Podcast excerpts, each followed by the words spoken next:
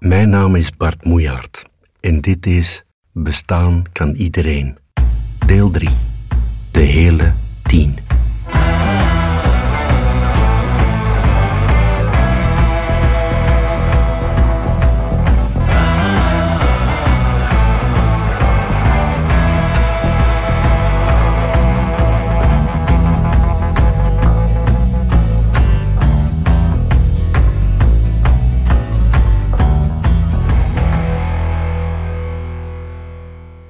Toen ik Frans Kellendonk in 1987 ontmoette en hem dat jaar in een groter gezelschap een paar keer terugzag, heb ik mijn kansen om vragen te stellen verkeken.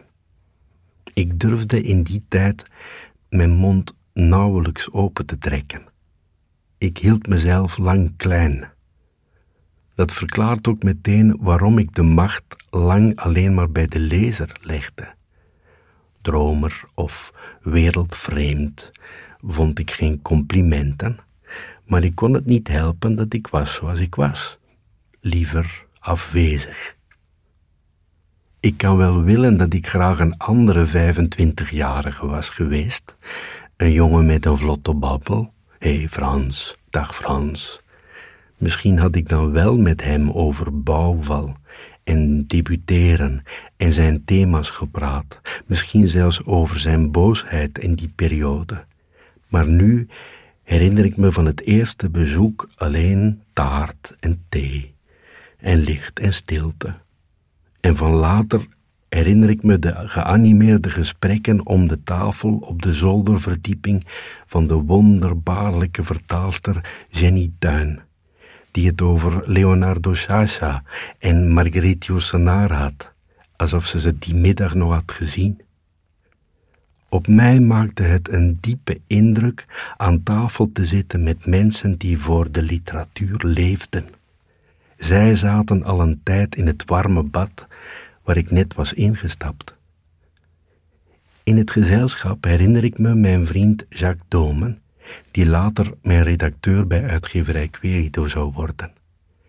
Hij kende naast zijn eigen leven en werk ook nog door en door het leven en werk van Virginia Woolf en haar man, Colette en haar vrienden, van Thomas Mann, waarvan hij alles verzamelde en las, dus ook het werk van de kinderenman, en omdat hij samen met uitgevers Reinhold Kuipers en Tine van Buul aan de wieg had gestaan van het kinderboekenfonds van Querido en bijgevolg grenzeloos door alle literaturen heen banierde, gebruikte hij de namen Frankie Adams en Carrie Willow zonder verpinken in één zin.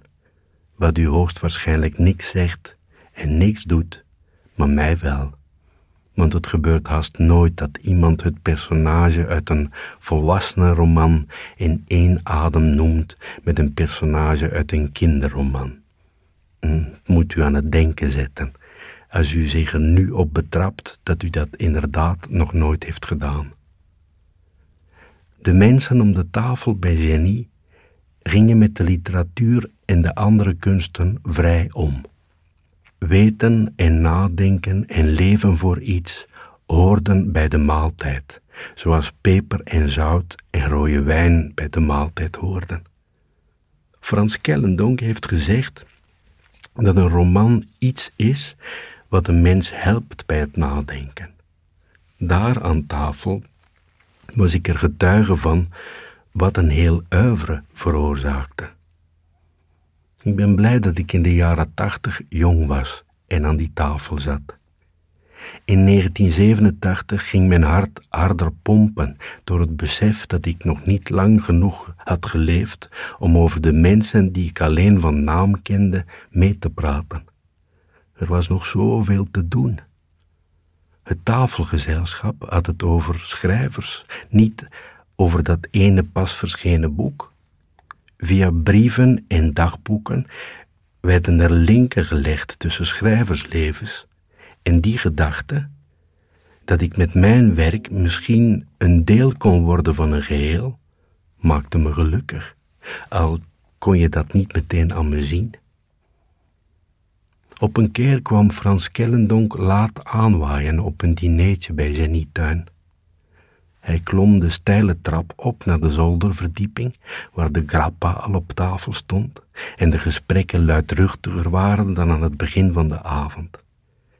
Hij schoof op een kruk tussen twee mensen in en probeerde plaats te nemen zonder aanwezig te zijn.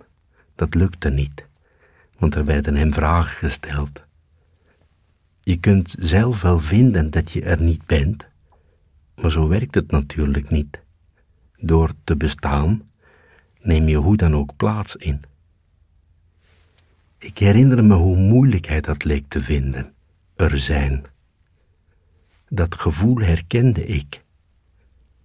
U heeft nog nooit foto's van mij gezien van toen ik 25 was. Mijn haren waren een gordijn. Haren betekenen wel degelijk iets. Ik probeerde voortdurend de balans te vinden tussen niet verdwijnen en er zijn. Dat kwam zo. Als mijn vader vroeger de cijfers op mijn middelbare schoolrapport zag, wees hij de getallen aan die ik zelf nooit zou aanwijzen. Ik wilde de aandacht vestigen op mijn negen voor kunstgeschiedenis, maar mijn vader keek ernaast. Hem viel de zes voor fysica op en de vier voor wiskunde. Hij stelde vragen naar het waarom van de zes en de vier.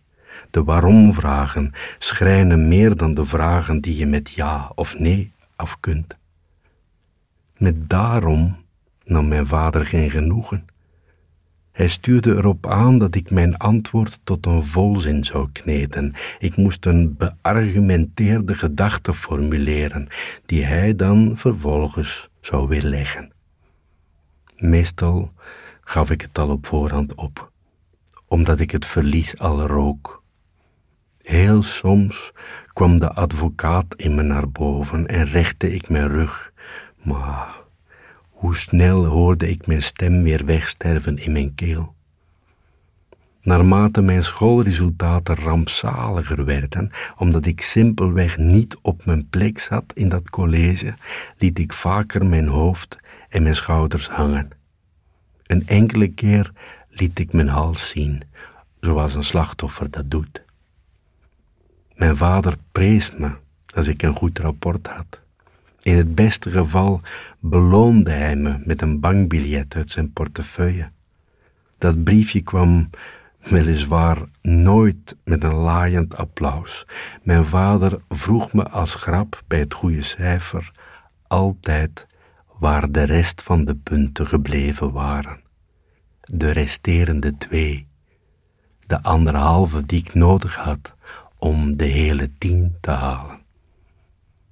De situatie doet me denken aan het verhaal De Moeder uit de bundel Bezoek aan haar man van de Amerikaanse schrijfster en vertaalster Lydia Davis. Het meisje schreef een verhaal. Maar hoeveel beter zou het zijn als je een roman schreef, zei haar moeder. Het meisje bouwde een poppenhuis. Maar hoeveel beter zou het zijn als het een echt huis was, zei haar moeder. Het meisje maakte een kussentje voor haar vader. Maar zou een sprei niet praktischer zijn, zei haar moeder. Het meisje groef een klein gat in de tuin. Maar hoeveel beter zou het zijn als je een groot gat groef, zei haar moeder. Het meisje groef een groot gat en ging erin slapen. Maar hoeveel beter zou het zijn als je voor altijd sliep, zei haar moeder. Een mens moet op tijd over zijn standaardgrappen nadenken. Kant-en-klare antwoorden komen misschien niet altijd aan zoals gedacht.